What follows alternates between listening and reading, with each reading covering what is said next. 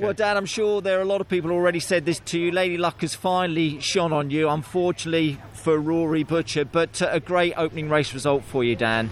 Yeah, big shame for Rory. And I, was, I sort of clocked what happened to him in practice.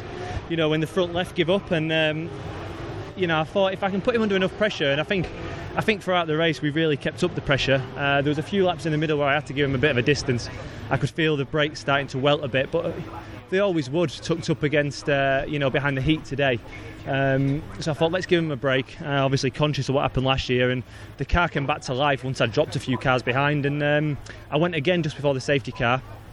And then, yeah, unfortunately, what happened after the safety car was a shame for him. But um, my car just just came back alive once I was in clear air. It was mint, mm. and um, you know managed to gap put a gap into Colin, and it was quite comfortable in the end. So, yeah, the cars managed the weight well. I thought the setup was spot on, so that's testament to the team.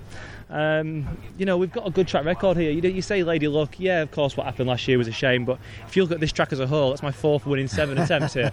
So, as a driver team car combination, we've obviously got it pretty hooked up around this circuit. So, um, you know, really, really, really pleased to get that under my belt and let's go again. It was really interesting watching those tactics then, Dan, before the safety car about the fact that you dropped off, and we were saying letting that cool air get back into the car and just easing off a little bit. But obviously, the safety car, I think to some extent, did help, didn't it? But again, team tactics, the way and driver tactics, the way that you actually played that really obviously paid off.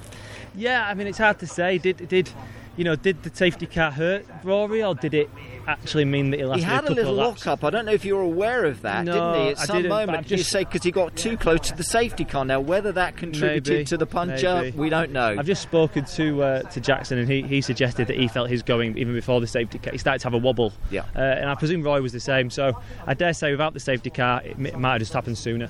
Um, who knows? we don't know these things, but um, you know, I think um, obviously it's a shame, but they must have a, a slight setup issue there for it happened yeah. twice in two days. So, um, but for us, you know, it was a great result, and yeah, let's try and go again. Excellent stuff. Great start to the day. Well done, Dan. Thank you.